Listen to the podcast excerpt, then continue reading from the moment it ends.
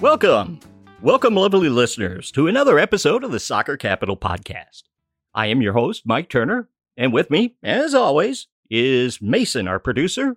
How are you doing today, Mason? Uh, doing just grand. It's a lovely, dreary day here, but excited to uh, talk a little little sports. And also joining us from a remote location in St. Louis County is Sean Campbell. How's life treating you, Sean? Well, it's going pretty well until you revealed my location. Now I got to find a new hideout. Why don't you go somewhere like in the northeastern U.S. or something like that? I understand the leaves will be changing. It'll be nice. Keep that in mind. You know, uh, we could go. I do have family up in upstate New York. There you go. But we won't re- re- reveal where until you move from that location because we got to keep you on the down low especially when City starts, because you Sporting KC fans just might be on the hunted list. We can't tell, can we? Hey, hey, hey! I'm gonna root for could... both unless they're playing each other. Uh, the I seventy derbies. I... I'm always going to be in the blue. I'm sorry. I'm sure you're not the only one. We do appreciate one reason why we got Sean on here to give the sporting is there's probably a lot of folks out there that have been supporting Sporting KC for a long time in the St. Louis area or environs, and uh, we appreciate that they're going to stick with their team, but they'll still support City, much like Sean. During the derby, Sean will be re- relocating to a bunker in a redacted location. It, that is correct. But no matter where he's at, he'll be able to follow St. Louis City SC because uh, last week, they, uh, since our last recording, they dropped their own app. And that's kind of exciting. There's a lot of, well, some information on there. It looks very nice.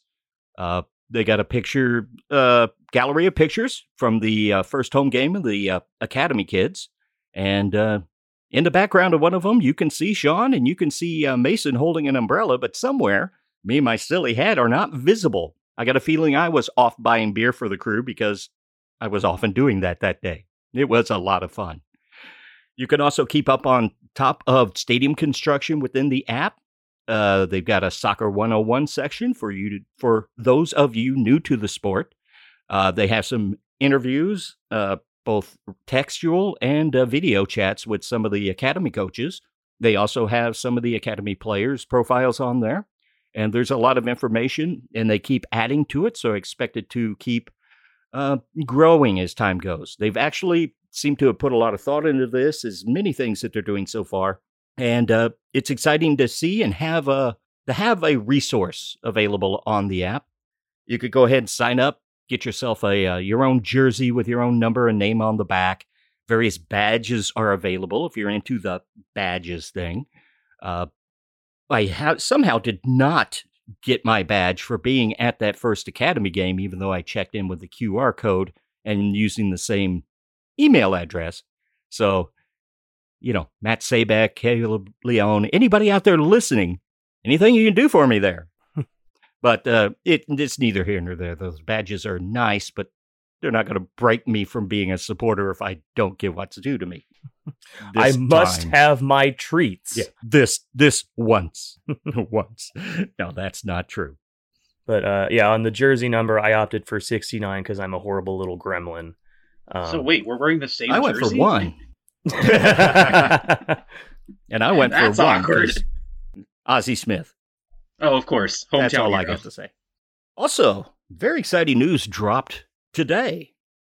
Uh, as a matter of fact, and we were studying this before we came on air. Uh, the St. Louis City has decided that on October 19th, with a little window there, Everyone who put in their deposit for the supporter section, they're going to have the ability to start buying their season tickets. This is a very exciting development and a way to make plans far in advance. They're going to be $391 per ticket for the first season. That covers 17 games, I believe. And uh, that comes out to about $23 per ticket in the supporters section, uh, which is quite a low price in MLS at this time, which isn't surprising. They've got a large section and they want to make sure it's filled for all these games. Put it at a price point uh, where it starts, and if demand is high, they can always, you know, raise it later. Of course, no fans want to hear it, but that's the way business works, and this is not a charity event, unfortunately. On that, uh, that for uh, all the details, you can check out the St. Louligans This Is Silly podcast is today on a timed release. They had uh, Caleb Leon, who's the ticketing guru and supporter section for uh, for City for the club, and he was on giving a lot of information on this, a lot of detailed information. I did make some notes. Uh, you could still put down the deposit. Not everyone that deposited early will get in. Uh, as for somebody that put a deposit, say in reserve seating, like me, uh, I did reach out to uh, Caleb, but I haven't got an answer back if that deposit could be moved or you need to change your deposit for a different section. Hopefully, I have more on that next week and find out. I imagine he's a little busy right now. At the moment, yeah, he's probably a little overwhelmed. Uh, I hope so. He's not ignoring me because we have met. and uh, he just didn't like you. Well, he wouldn't be the first. and he won't be the last. Talk to our listeners; they'll tell you he won't be the last. That's for sure. Uh, this uh, deposit, the three ninety one, does not include your fifty dollar deposit. Now you'd make one deposit for multiple tickets, so you could stretch that out if you want to. You're only going to get fifty dollars off, and it's going to be paid in installments. So uh, at the time when the window opens in about a month, you'll be able to put down 20% and then installments would be paid. And that makes it a lot easier to live with as well, I believe, for all of us. Yeah, I mean like 400 bucks for season tickets is not tremendously expensive, but that's a lot of money to shell it at once. So being able to pay it in smaller chunks is I think really helpful as well. And uh, it will be available to purchase online when the window is open, though the online will only allow you to do up to four tickets. Otherwise, uh, the club does have a email address. They'll go directly to uh, Caleb, and that's supporters with an S at stlcitysc.com. And I'm sure that'll be out there for everyone else. And that's where you would let them know if you want more tickets if you get drawn out of this, because the first day there was 30,000 deposits made for the stadium that only is going to seat what 21 22,000 uh, over 3,000 seats in the standing, safe standing only uh, supporters section. Uh, so I imagine the demand's going to be pretty high there as well. But you never know who put down a deposit's just not going to pony up for the season tickets or, or that. So you could still get your deposit in and have a chance as it goes along. So that was exciting news. And like I said, and if you're not listening to the St. Louligans This Is Silly podcast, I highly recommend it. It's a great way to keep on top of what's going on because being the official, right now, the official supporter group for the team, uh, they get a lot of inside information ahead of everybody else. They've got a direct tie in with the club at this time that, uh, unfortunately, at this time, we do not. But we get a lot of information there, and I really encourage you to listen to that. And as we encourage you to listen to all of the uh, St. Louis City podcast.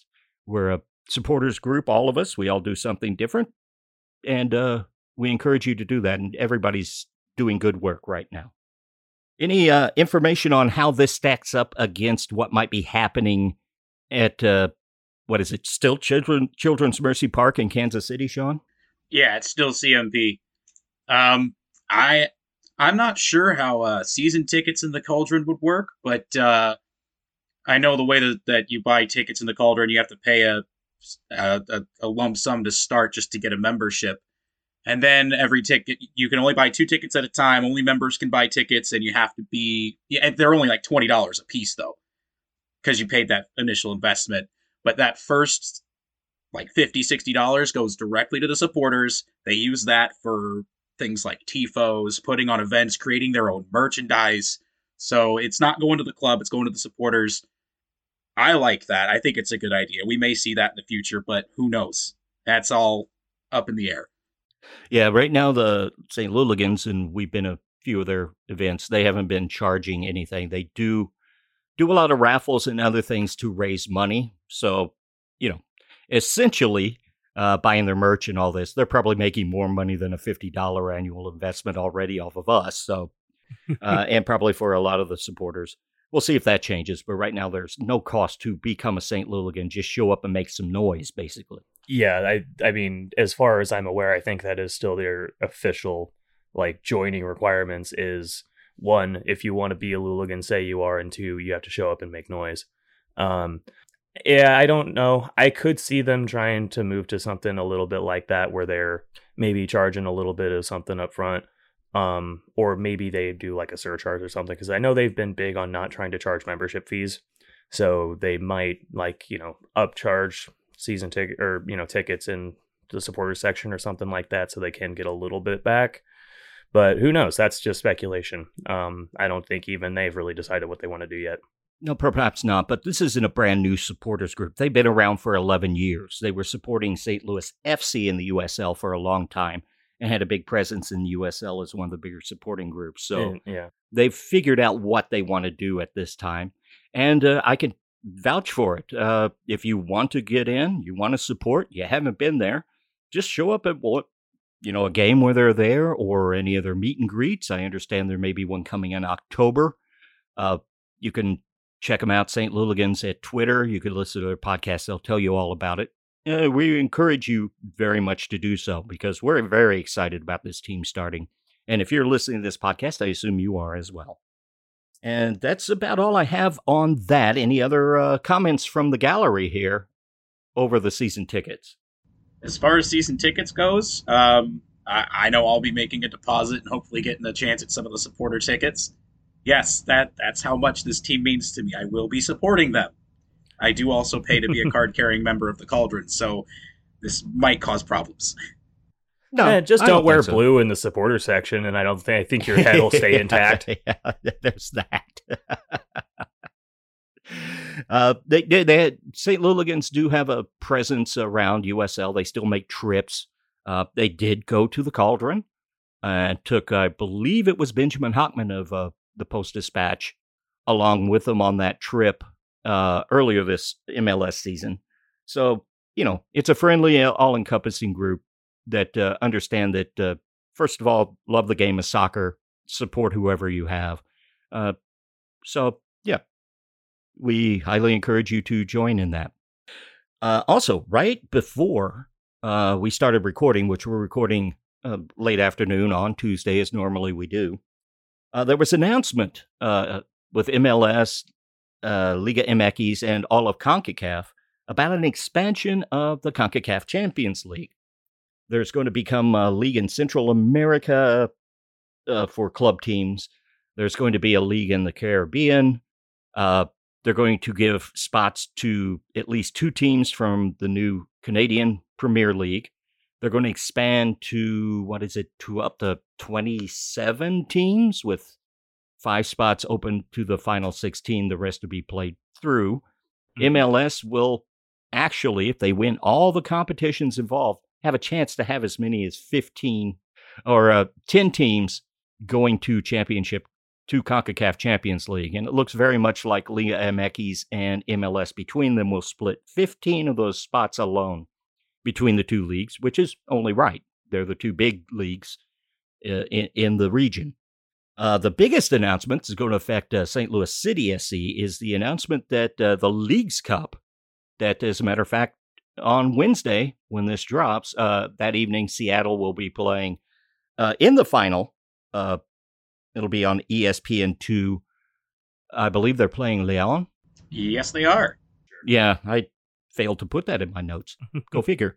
But uh, the Leagues Cup in 2023 will be expanded to include all MLS and all Liga MX teams. MLS will be taking a month off in the middle of the 2023 season so that all of the MLS clubs can uh, participate. Of course, there's more MLS clubs than Liga MX clubs, so there'll be some uh, intra MLS uh, games to start out when it begins. But this is very interesting because St. Louis City starts in 2023. They'll be involved in a Leagues Cup competition in their first season. It'll be exciting. Will they have the roster and the talent to actually compete? Eh, here nor there. We'll find out. Yeah. Uh, but it'll be exciting, especially if, say, they get a, a Liga MX team at home in their brand new stadium. We'll have to see how that goes. Yeah. I was seeing mixed reactions to this, which is understandable. Um, I personally am in favor of it. I like having a kind of more domestic cup, uh, uh, cup like this. I think it's cool. I think it's good um, to be playing, you know, to be playing Liga MX uh, teams. And it's not all that surprising considering how we've talked about in the past how MLS and Liga MX want to kind of get as close as they can to approaching a merger without actually merging, it seems like. So this is definitely a step in that direction. Um, but I, it, I, I don't think club owners are going to be very happy. Uh, Sean, what do you think about this? honestly, I think it's a good thing, um, regardless of how you look at it. Just because, especially from the city standpoint, getting them into other cups and other competitions outside of MLS is going to be very good for the team. Uh, get these young guys to experience playing against teams from other countries real quick. Because um, as we've seen with some of the young guys with the national team, getting that interleague interleague play is very important because if you don't have that experience, it's you're not going to succeed. So get it get it done early, and uh, also brings in more revenue for the club. That's always good to see. Gives fans chances to see more games because there's a chance we get home games out of this somehow, some way. I don't know how they're doing advantage for that in the first match, but uh, I'm really excited to see it. Um, just because I want as many games as possible now that there's a team that's going to be playing not a train ride away. Yeah, and with all the discussion about the merger between Liga MX and MLS, it really not feasible for various reasons. Uh, this is about as close as you're going to get.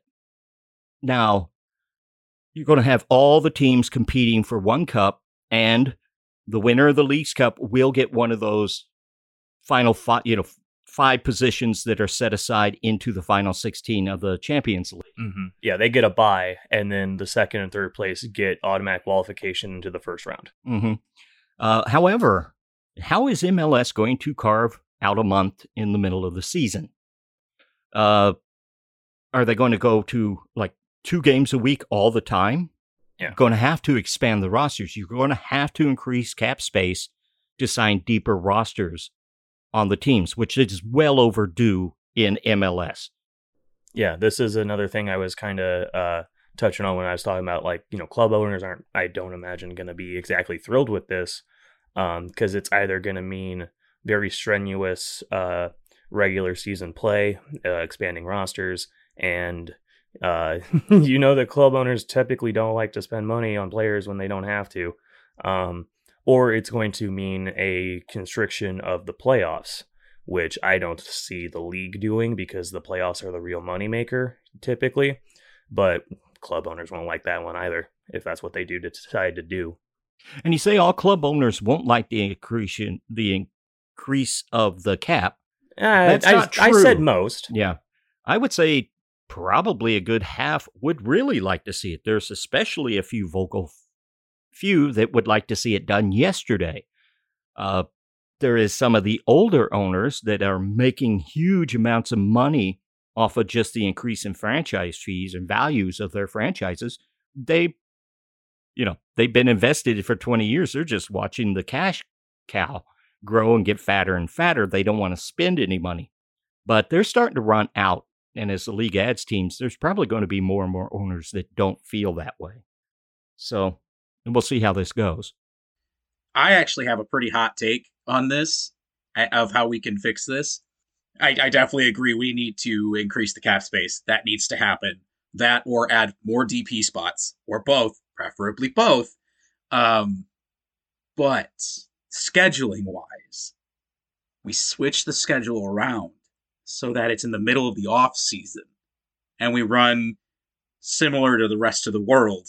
You start in the fall in like late summer into the fall go through the winter and play into the through the spring. I think that'd be i would like to see that personally. Yeah, a lot of people want to see that and i just don't think it's feasible with the amount of clubs that play up north they would be playing in like four feet of snow. You can't do that. Are you kidding me? That'd be great. Don't you remember that one time we played at Mile, the U.S. men's national team played at Mile High Stadium against Costa Rica that was fun. That was a fun game. I want to see more of. Well, it wasn't so fun for Costa Rica. It almost started an international incident with them. They were not happy at all that that game was played. But uh, it can be done. I look back to was it 2013 or 2014 that winter where you had uh, at least probably the northern half of the U.S. was under 10 degrees Fahrenheit as a high every day for three weeks at least. I remember it was two weeks before the start of baseball season. and that starts in April, and I believe it was at Comiskey Park. The groundskeeper said they still had three feet of permafrost on their field that they had to thaw out in two weeks. They somehow got it done. Uh, that is, the weather's an issue. You can play it in the southern, but uh, loading up on home games for you know certain teams could be a problem because then uh, at different times of the year they're going to be playing a lot of away games as well, and that doesn't work out so well in MLS. And there is one other issue to consideration because I would be in favor of going on a world calendar, but there's issues here. Uh, first of all, the MLS would be going up against NFL games. Yeah, I was about to bring that up, and I don't think anyone would ever go for that. That is well, kind of rating suicide. Yeah, I they think. would really where they started this summer. It's also going to harm their negotiations for a TV package. Uh, TV package. But the other one is MLS, because they don't have a exciting TV package or a lucrative one, uh, they're driven very much by ticket revenue. If they get away from summer times when the kids are out of uh, out of season, the owners may or may not be impacted, but they're probably going to think about that a lot and not want to give up that kind of revenue. So there's issues and they need to be addressed. But I don't think it's going to happen in time for 2023. Uh, they do share ticket revenue, so I could see extending the season earlier into February or so and uh, loading up the schedule to play in warmer areas and uh, during the uh, shoulder seasons where it's colder and then playing more in the middle and, and setting up more ticket revenue because the southern teams might lose that summertime uh, gate that uh, keeps them afloat. However, on a quality issue, if places in Florida and Texas got away from playing in the summer heat, less games, it could improve the quality of play for those teams because you can see it right now. Teams like Orlando are out of gas as they're getting down to the end of the season, and it has happened the last couple of years as they become more competitive. You can see it visibly on the field and in the results. Interesting. This is all very interesting. And let's not let's add this to the conversation as well. MLS is getting ready to redo uh, their contracts with the TV networks. And I assume, I don't know if the Leagues Cup is going to be in that contract or not. Sometimes that's actually done separately. But that would, if that's added in, that's more value. Plus, MLS ratings are up 20% this year, just as they get ready to negotiate that. That could change things in the cap space quite a bit. Uh, we'll have to see. Well, I mean, honestly, if you put a more exciting product on the field, um, as much as I hate calling teams and players product, but that's that's how the TV networks see them. You put a more exciting thing on the field, more exciting group of players, you're going to get more people watching. You're going to get more people in the stands, and that's more money for the team that they can then spend to get more exciting players to bring more people. So the raisins in the, the raisin ratings just says yes. Mm-hmm. They've really got to figure it out in the boardroom at MLS because there are certain owners that don't want to do that. And it's becoming a real issue. Uh, you know, any talk of expanding the cap or anything like that has not even been addressed that MLS is even looking into it. They say it's going to keep going the way it is. They really are going to need to change that going forward, especially as they add all these games. It's just something that has to be addressed for the league going forward. No word on uh, the ownership of St. Louis City SC and how they feel about all this. They're probably just happy to get in the game right now and they'll just adjust as they go. Yeah, I mean, I wouldn't expect them to really know a lot because it just came down. Um, they might have, you know, gotten a little bit of advance warning, but I don't think much. And I mean, like, you know, they're still in the process of putting their rosters together. Um, so if like, you know, if roster space increases before they take the field, uh But after they started putting one together, that could be an interesting vice to put them in. Yes, for sure. I don't see it as a vice so much as it gives them more options. Yes, I can see you've got a team you're already, that's already partially put together, and now you're just trying to now that you have more money. Oh, but that doesn't that doesn't fit with our with our plan anymore. Well, if if you're the way I think of it, if you're putting a team together, you're going to look at several options for each position. One may be a little bit more expensive. You find the more expensive one for each position. You find a more middle of the table contract, and then a, you know someone that if we have to cut corners, we can do it at this position, or or you know whatever. You're looking at a wide range of players, and if you have more money, you could say, oh well, we can go out and get this guy that we were looking at, but didn't really think we could get. It's it's kind of like uh, the, I guess the, the easiest analogy I can make is when you're applying to college, you have a they always say go for go apply to a reach school, you know, make a reach and getting more cap space in the middle was like, oh well, now we can go get this guy because you're not just scouting players just to scout players just based off contract. You're only looking at people that are going to fit your system anyway.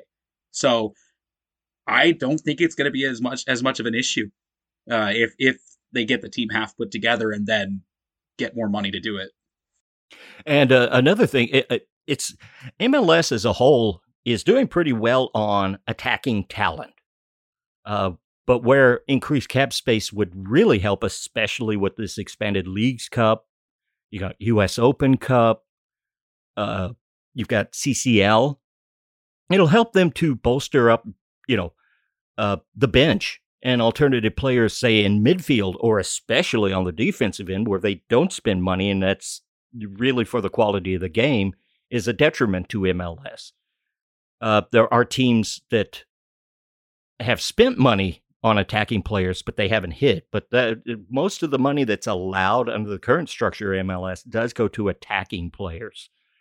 In that but the depth of the bench, and that's what's really killing them in CCL and say in Leagues Cup against uh, uh, the Liga MX teams, is that when it gets late in the game and they're still in it, then the Liga MX team bring the you know the hand that was tied behind their back and bring some of their better players they're arresting or better players than certainly the bench of MLS has and throw them on the field and then the quality just shows shows through.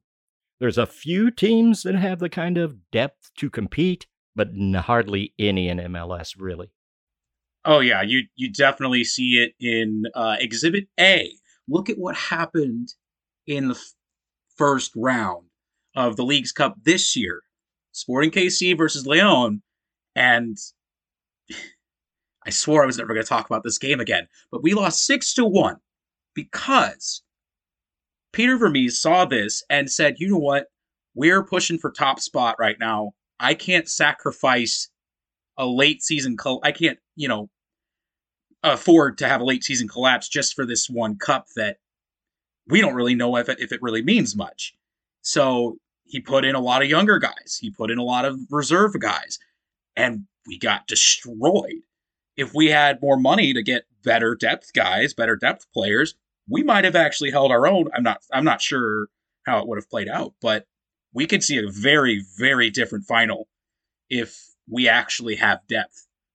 Yeah, and I, I got a feeling that that game really showed up something with the Leagues Cup because both leagues really want this to take off because it's unique in the world football. Uh, having all the teams break and play all the teams from both leagues against each other in a cup, that's unheard of it'll raise. I know Liga MX really wants to raise the profile of them on a world stage because they got a really lucrative and good league that should be, you know, better thought of in Europe and other places around the world. MLS has worldwide notoriety just because of their sheer audacity and some of the ridiculous things they said about how big they're going to be. But that got attention. Uh, staging all these games between the two leagues will bring attention in the middle of the summer uh, where a lot of teams are off schedule. You know, and if they get worldwide distribution rights, there could be eyes on this. Now, how is this going to work against competition like the Gold Cup every two years? You know, you're going to need deeper rosters because there's international games that go on during the middle of the summer as well.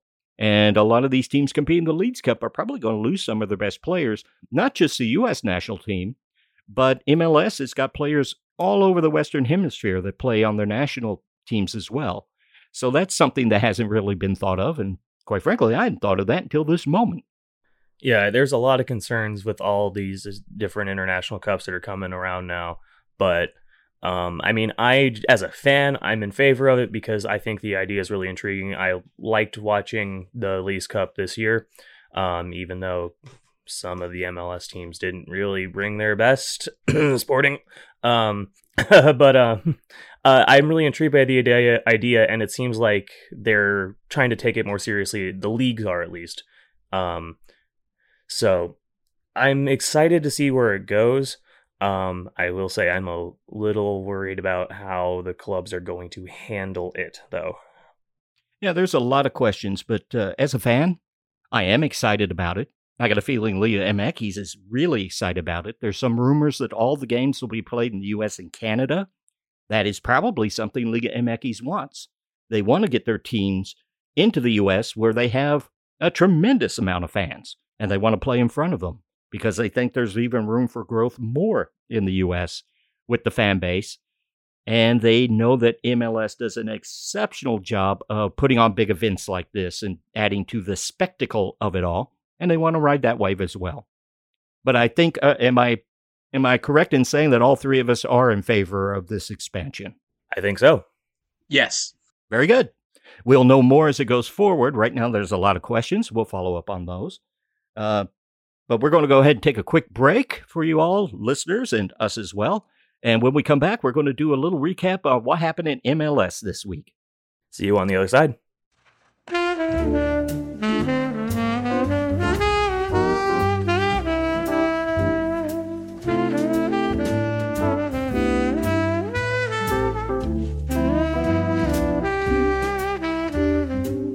And we're back from break, and it's time for us to do our MLS roundup because, well, St. Louis City is going to be in MLS. We should know who we're going to be playing. And to kick it all off, we're going to have our weekly Sporting KC moment with Sean Campbell. What do you got for us this week, Sean? Oh boy, do I have a doozy for y'all this week. Because midweek game played after the, we dropped our podcast on Wednesday. Sporting KC playing at Children's Mercy Park. They were playing Minnesota United in what people call the nicest rivalry in sports. Or, sorry, the most polite rivalry in sports. I don't care. It's not a rivalry. There's no rivalry here. It's being forced for marketing.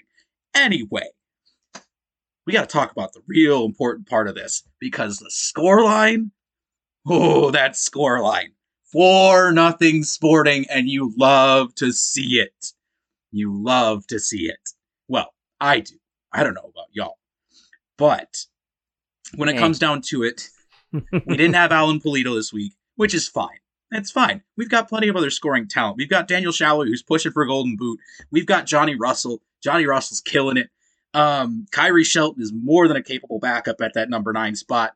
And all three of them scored because oh, I just love watching it. Um, fun fact: we did also have someone score their first ever MLS goal. Cam Duke coming off the bench. Well, no, he started that game actually, but still, he got his first MLS goal in the second half. And Sporting just absolutely manhandled these these loons. They deserve that title this week, loons. But rolling into the MLS wrap up, they did bounce back, and they had a little bit of a thrashing of their own and they the loons, beat the is. Galaxy. Yes, the Loons bounced back and beat the Galaxy three nothing. So that was, I'm okay with that, honestly. But it was, it's good to see that teams can bounce back like that. Well, they got they got some players back, especially Robert Lod, uh, for Minnesota. Bebe Reynoso was on fire in that one. They're getting him to shoot. Um, you, you say there's no rivalry. There might be, Sporting might have to play Minnesota in the playoffs, and it probably won't be easy then. Though right now I take Sporting over them.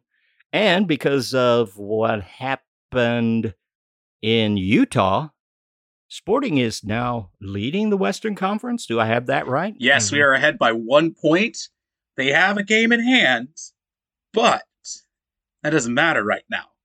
What matters is the fact that Real Salt Lake, who I argue we have a more more of a rivalry with, took down the Sounders 1 0.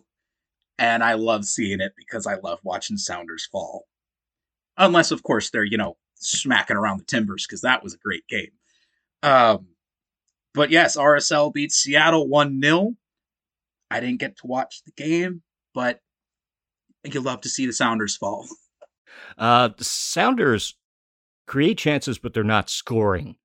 And uh, have to say something, Pablo Mastroeni uh, is the interim coach after, and of course, this game was in Utah, so it was the first time that Freddy Juarez came back to Rio Tinto Stadium, and he set up in the bench, uh, up in the booth for the first half because they didn't want to see their RSL's former head coach who quit to take the assistant job with the Sounders on the field for the first half. That was exciting. Uh, but Pablo Mastroeni, he's got all of a sudden Real Salt Lake playing very good football. They were very good in this game. Uh, and with Kreilach and uh, a rejuvenated uh, Albert Rusnak in midfield, they got one of the best midfield duos in all the league. They're still up behind the playoff line, and it might be tough, but uh, Real Salt Lake is all of a sudden coming on late. Something to keep an eye on. Oh yeah, getting hot at the right time, getting hot right about now is when you really want to start getting hot. And uh, Real Salt Lake, with this with this weekend after they beat Sounders, they are now in sixth place in a playoff spot. There you go. So that's good to see. Were they replacing LAFC? Uh, yeah, LAFC dropped down to eighth. They are one point out of a playoff spot. Playoff spots, points races, that's going to be real important for the next couple of weeks because we're going to we're we're getting into real tough times. It's real tight races across the board. We've got uh I believe 7 points, which sounds like a lot, but that's really only a win and a, a win win for you, two wins, you can do it. But when it separates the third place and tenth place teams in the East, that that's a lot of teams pushing for spots, and that's going to be a fun race to watch for sure. Most of the Eastern Conference is on the playoff bubble. They're all bubble teams at this point, except maybe the Fire. yeah, the Fire. Well, the Fire are doing better than Cincy, and they're, they're That's both, they're not both much they're of both a compliment. the bottom three teams in both conferences right now are pretty much they're looking towards next season. Exhibit A, FC Dallas. Firing their head coach. This is not trying to get someone new to get get a playoff push in. This is we're looking at next season. They're they're not even a thought right now. That's yeah. I got some thoughts on that too. Um, Luchi Gonzalez came up through the academy, and they have some people say may have the best academy in the Western Hemisphere. Certainly, were very successful in selling on their players, but they they don't buy internationals to bring on their team, like Ricardo Pepi starting and scoring because they had to bench Francisco Yara that they spent a lot of money on and should have been better.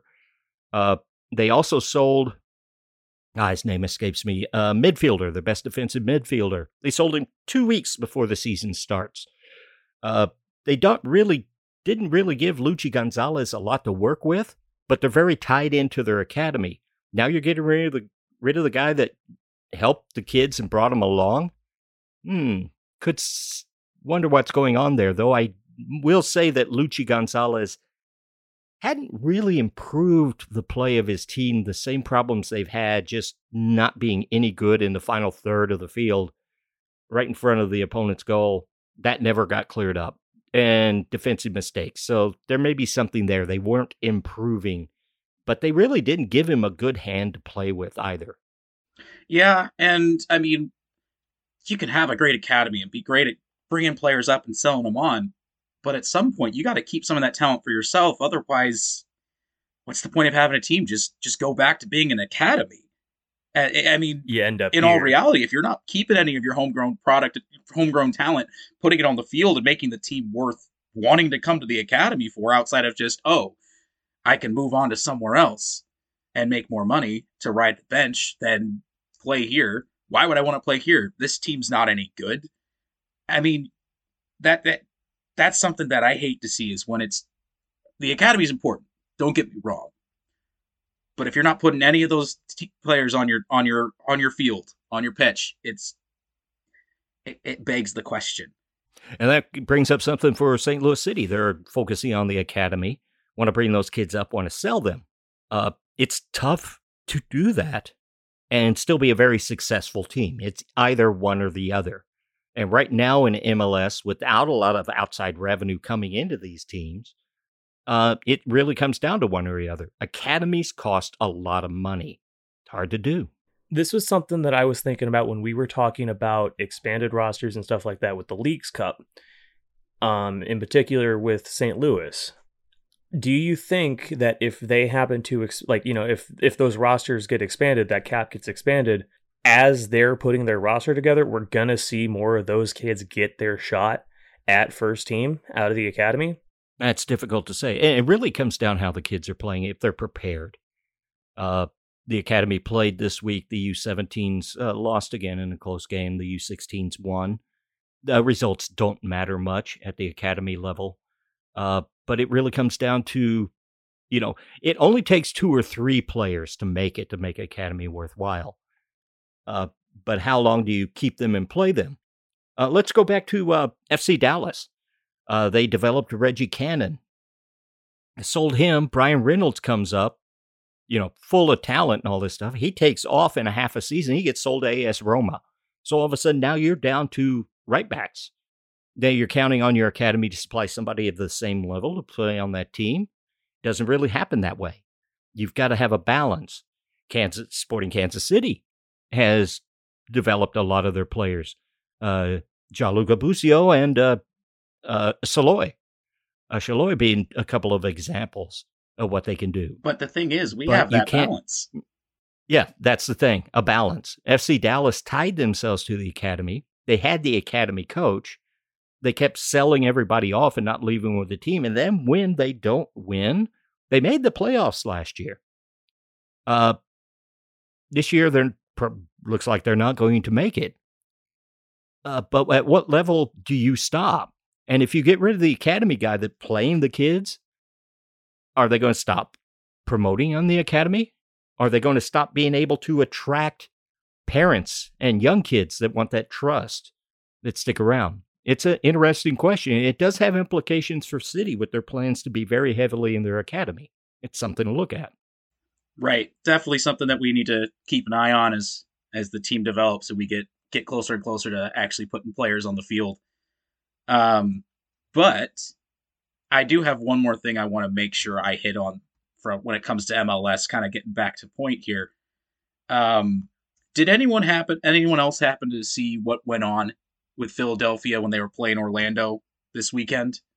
I did know it was crazy, but I wasn't watching that particular game. What? Fill us in, Sean. Fill us in. I didn't watch the whole game, but I did get to see the key moments.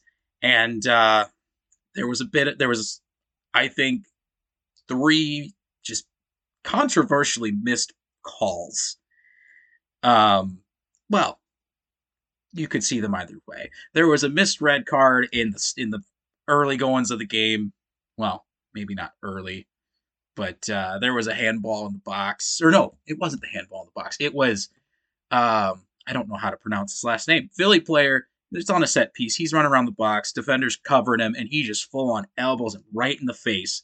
Ref goes play on because Orlando gets the ball. They're clearing out. They make a bad pass, gets taken out, you know, gets cut out. Philly ends up scoring almost immediately. And everybody's mad about that because that's a that's a red card right there. You can't just elbow people in the face. I don't care what time what, what you're doing there. You can't do that. Um then there was the uh, questionable was this DOGSO? was it not DOGSO? For the casual fans, that means denial of obvious goal scoring opportunity. D O G S O. DOGSO. Um, goalie come Philly's coming down the wing. He's in all alone. He's beating the defenders. Goalie comes out as a last ditch effort and slides and just takes the guy out, not even trying to play for the ball. The reason they didn't call it is because the first touch was quote unquote away from goal. But there's nobody between him and the goal now. clearly a goal scoring opportunity, right? Well, they didn't see it that way. But then there was a bit of a weak call. Penalty, yeah, sure. Red card, no, not really. And it's guy gets taken out of the box. Okay. Okay, yeah, penalty, but it was weak. It was not warranting of a red card. Did you guys happen to have any thoughts on that one? Or any of the three, really? No, what happened with the red card on the penalty? Was that a denial of goal scoring opportunity? That's what they called it. They called it DOGSO. Yeah. And I mean, I could see it if the guy legitimately took the player out. There was some jostling. He got pulled down from behind, sort of, in air quotes. But again, I don't see that being a red card. It was real weak. It was strong enough to get a penalty, of course. I totally agree with that. But not every penalty is DOGSO. Not every penalty is a red card.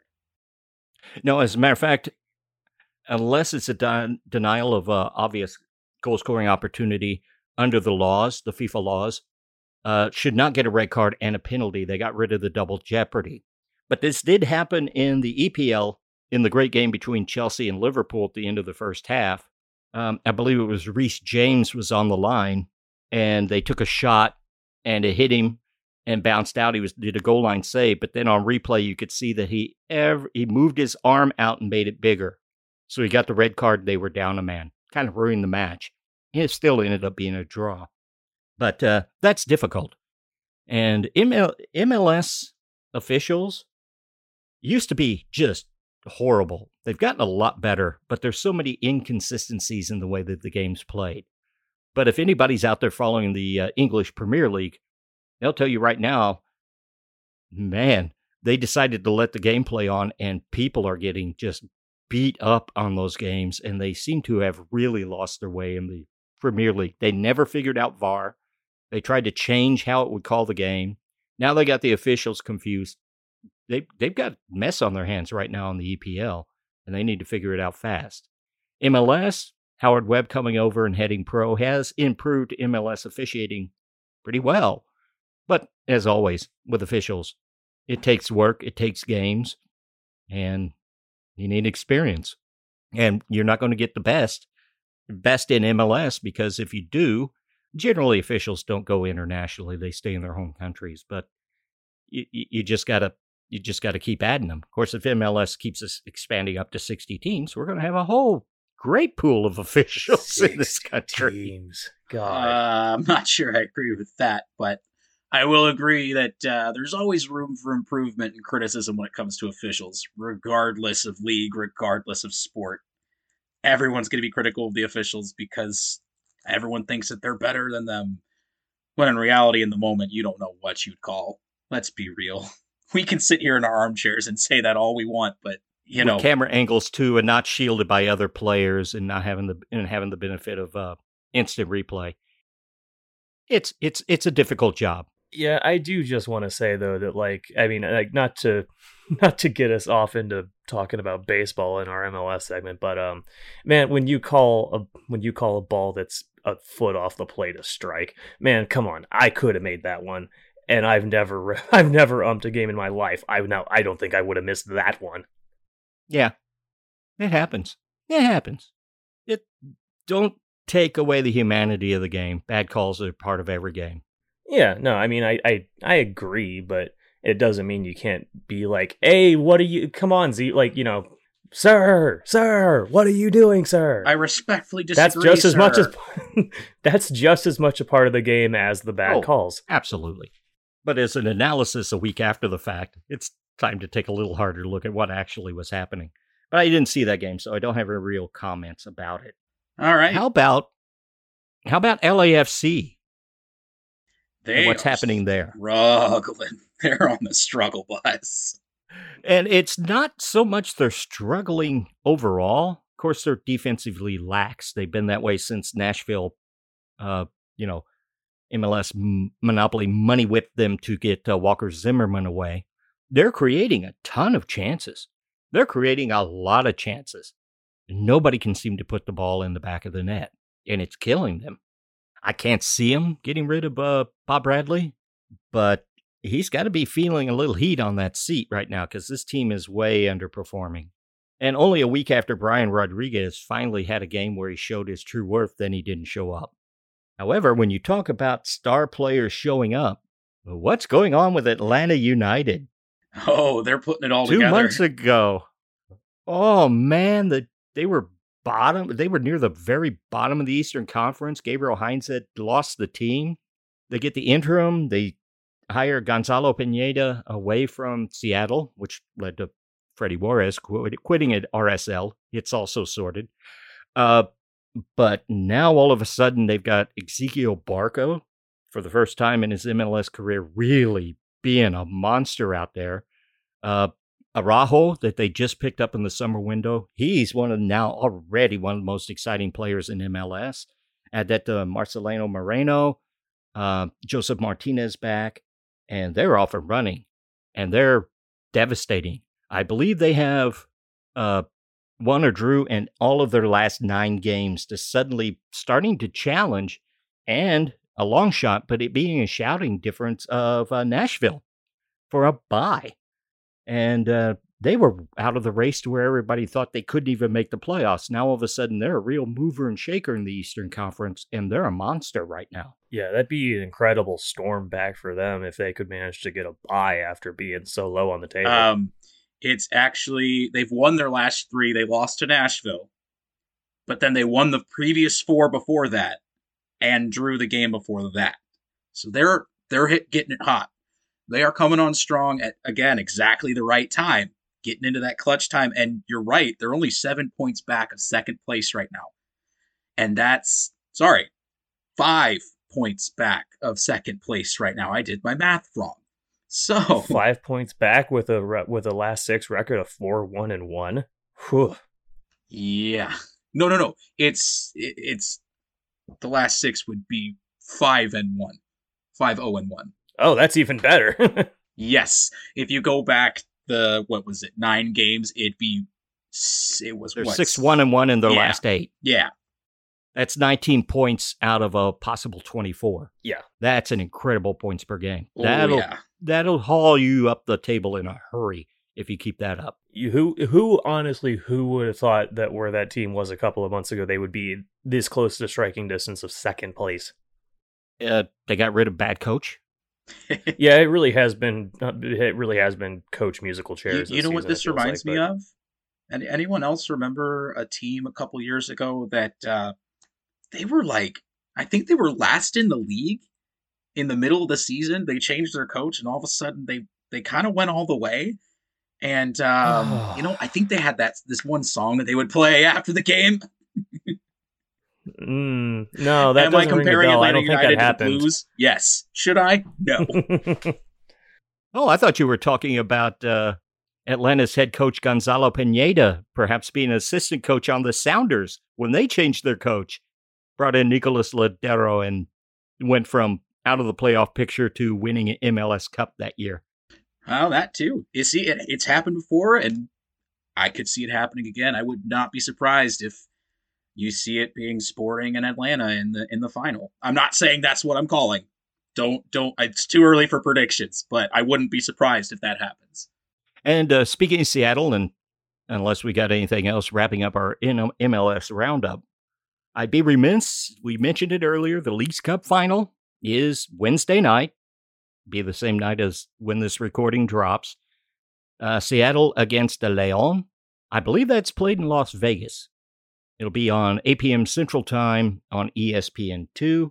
And if you didn't catch a week ago, uh, Seattle playing Santos Lagunas, uh, Raul Ruidiaz at the death. What was it? 95th minute? Gets on a breakaway, beats everybody, gets a shot on the keeper, keeps running when it's spilled, scores the goal on like the last kick of the game. Yeah.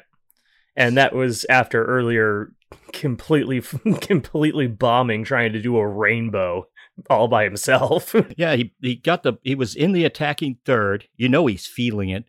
He picked up the ball with both heels and then tried to flick it on a back kick up over his head and almost got there. It hit his shoulder. yeah, He well, and he was trying to get that over two defenders Like, man, you're crazy. He's This- shooting everything right now. That sounds like something you'd expect to see at like a Scott Gallagher game when they're up ten to nothing, and the kid's just like, "Hey, why not? Show the coach I can still do Like- that. I can't just, I can't do. I It can was do it outside very much like that. yeah. This is so funny too because I wasn't watching that game because I'd forgotten it was on, but I was playing FIFA and literally like 20 minutes before that happened, I was practicing how to do back heel rainbows in FIFA. and then I and then I see that highlight come up when I'm checking my phone and I'm like, like no way. no way. Good thing we're not recording video. I almost just did a spit take. you got anything else on MLS for this week? Anything else Um, for the show for this week? MLS, not really. Um, guys, let me know. I mean, fans listening out there, let me know if I missed anything. Um, tweet at the show and on, you know, add us on Twitter, and they'll tell me, and I'll go take a look at it. Um, because I refuse. Like I said, kids, don't go on soccer Twitter. Be like me. um, I just want to Soccer mention, Twitter's fine. It's U.S. men's national team Twitter that you try to stay away fine. from. Don't listen to him.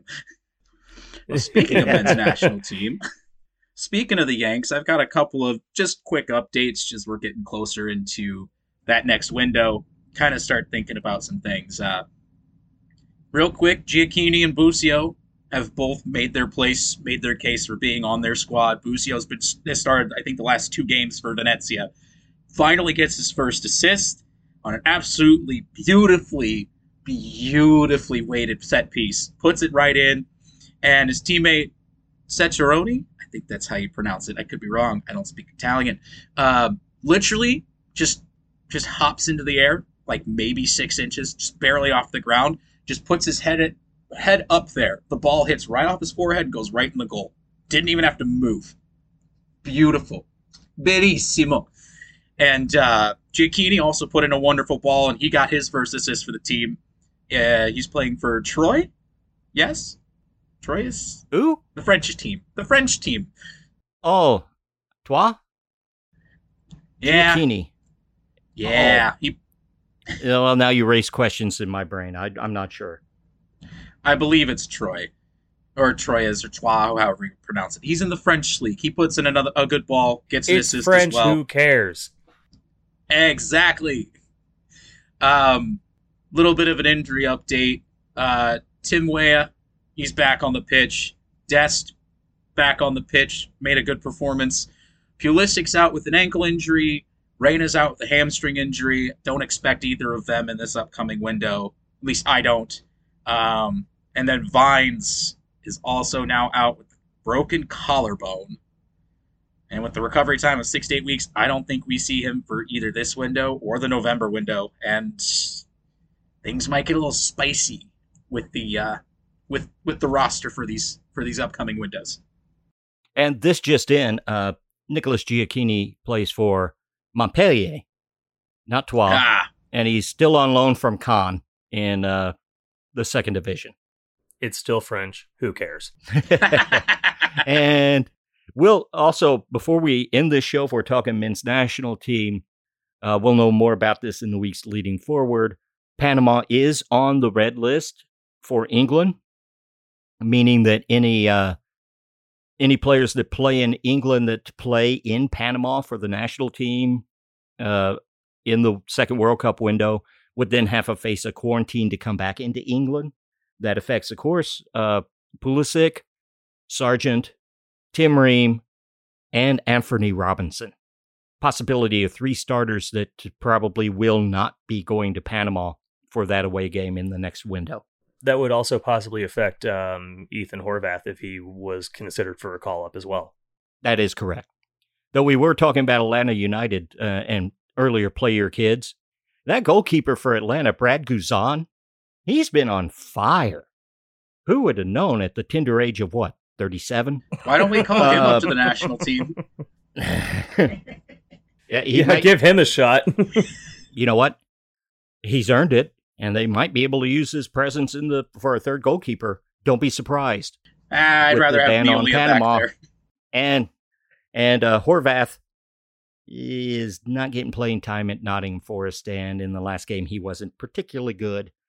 Uh, The guy in front of him's not particularly good either, and Horvath is having struggles to get on the field. So we'll see how that plays out. Anything else, folks? That is all from me, I believe. I got nothing else. We're going to wrap this up. I'm your host, Mike Turner.